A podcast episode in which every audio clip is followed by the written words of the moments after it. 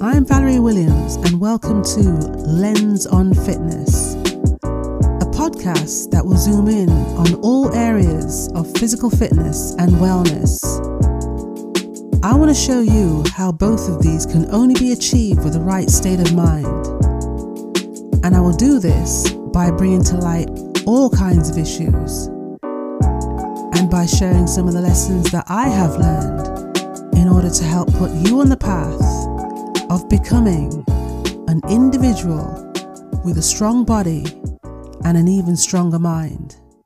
Hello, and welcome to today's podcast where we will be talking about workout motivation and accountability. We all know how important it is to stay consistent with our workout and nutrition plans, but how do we keep ourselves motivated and accountable for our actions?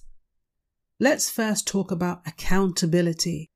Being accountable to yourself is key when it comes to staying consistent with a workout and nutrition plan. Now, it's important to take full control of your decision making and not to give your power over to other people or things. It's so easy to blame others or situations outside of our control for our lack of progress, but ultimately we are in charge of our own actions. It's about taking ownership of our choices and prioritizing our goals. Now, how many times have you promised yourself that you are going to start eating better? You bring a nice, healthy, and nutritious lunch to work, but as soon as you enter the coffee room, you see six boxes of donuts on the countertop that someone decided to bring in as a treat for everyone else. So you take one look at your lunch and then you look at the donuts. You take another look at your lunch and then you look at the donuts again. By now, you're having this full blown conversation with yourself in your head, trying to justify why it's okay for you to eat the donut. And then you give in. And then you tell yourself, oh, it's all right. I'll start eating healthy tomorrow. Because if it wasn't for that person who brought the donuts in, I would have stayed on track. So it's that person's fault. But the reality is, it's your fault. Nobody held a knife to your neck and forced you to eat the donut. Taking accountability for one's actions is an essential trait for achieving success in any area of life. It's not just fitness, this includes everything. Whatever plans and goals you have, accountability is necessary.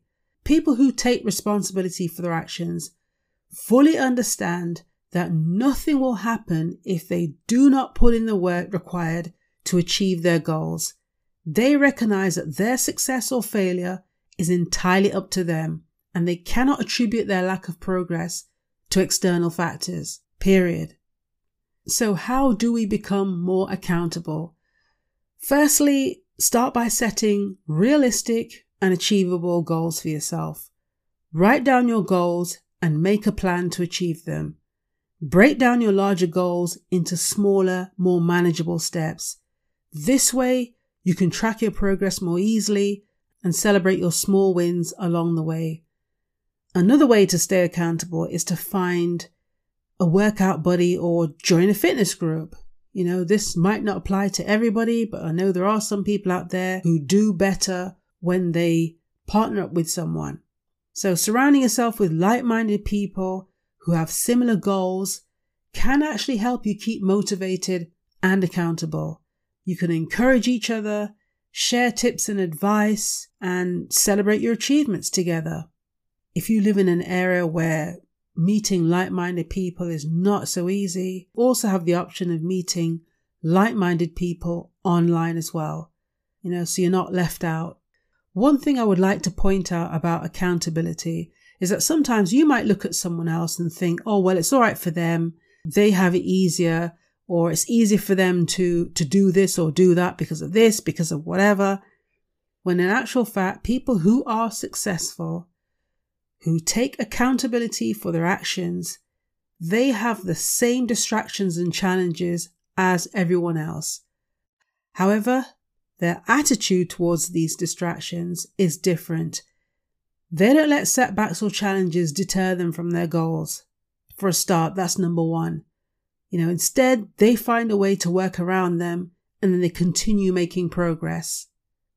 Now, moving on to motivation. One of the biggest mistakes people make is relying too heavily on motivation.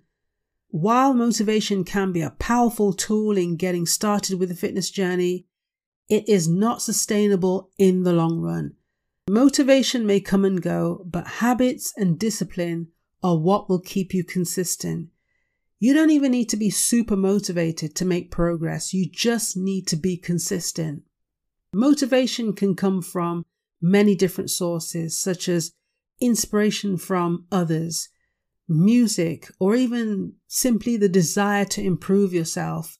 However, motivation can sometimes be elusive, and it's important to remember that it's not always necessary.